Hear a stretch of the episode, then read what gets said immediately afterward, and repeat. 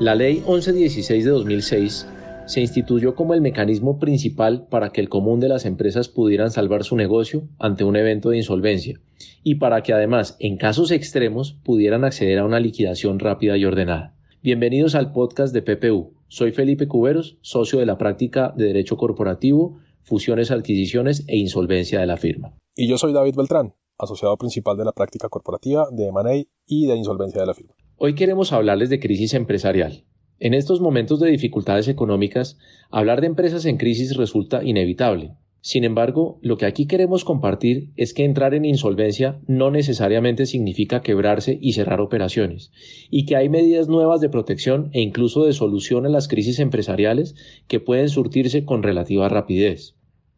La importancia del tema está pues en entender, bajo la ley colombiana y los nuevos mecanismos legales creados con ocasión de la crisis, que las empresas enfermas pueden salvarse mediante procesos de reorganización y que las que deben morir tienen también formas eficientes de acabar con su negocio mediante trámites de liquidación judicial, los cuales se surten ante la Superintendencia de Sociedades. Siguiendo con lo que nos cuenta Felipe, ante la pandemia del COVID-19 y las medidas que debieron adoptarse para combatirla, era bien previsible que se originara una gran crisis empresarial. Por eso, el gobierno decidió crear nuevos mecanismos de insolvencia empresarial en adición a lo que ya existía en la Ley 1116.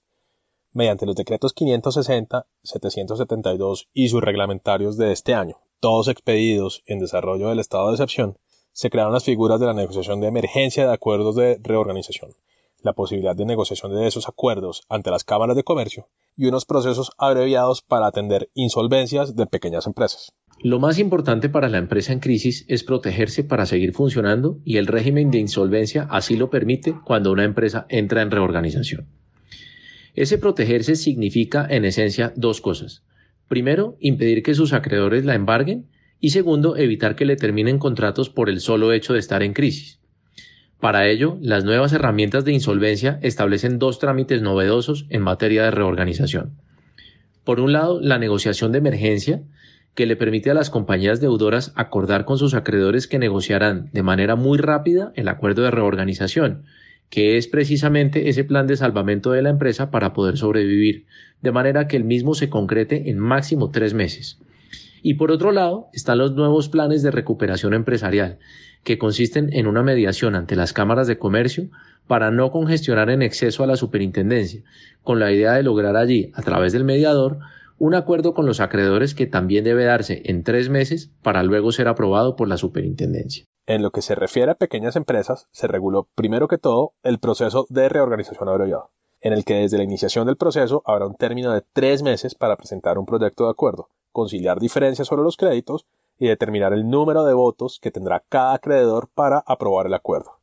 Luego de eso, habrá una única audiencia para resolver sobre las diferencias no conciliadas y para aprobar el acuerdo, esto es muy ágil, pues los principales puntos de decisión se tramitan conjuntamente en una sola audiencia. Igualmente, para las pequeñas empresas que no puedan continuar con la actividad económica, se reguló el proceso de liquidación simplificado, en el que los términos para la presentación de creencias se reducen a la mitad del plazo que hay en las liquidaciones ordinarias y se fija en dos meses el término para la venta de activos, luego de lo cual, si no se venden, podrán ser adjudicados de manera directa a los acreedores. Para dar velocidad a estos trámites, se incentiva el uso de herramientas virtuales y se le da una responsabilidad más importante a los deudores en la presentación de información financiera para que la superintendencia no tenga que detenerse en el análisis de esa información, incentivándose también a los acreedores para que estén más pendientes de los vencimientos de término de las audiencias y de las fechas para el pago de sus créditos. Por lo demás, estas nuevas normas de emergencia contemplan algunas ventajas para las empresas que se dedican a la construcción y venta de inmuebles de vivienda,